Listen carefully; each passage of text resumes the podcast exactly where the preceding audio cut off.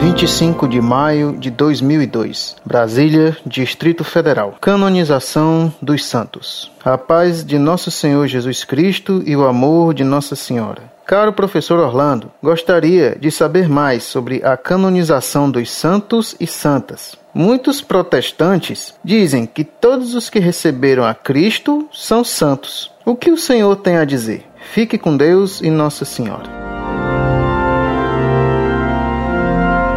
Prezado Salve Maria. A confusão vem do uso da palavra santo em dois sentidos diferentes. Santo é todo aquele que está na graça de Deus. Todos os batizados que não estão em pecado mortal possuem a vida da graça na alma. Deus vive em suas almas e, por isso, eles são santos.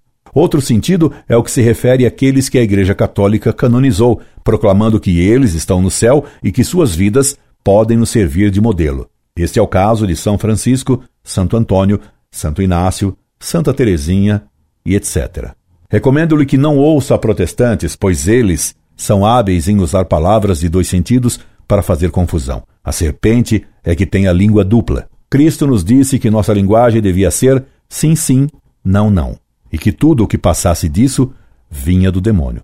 Cuidado, pois, com os que têm linguagem dupla.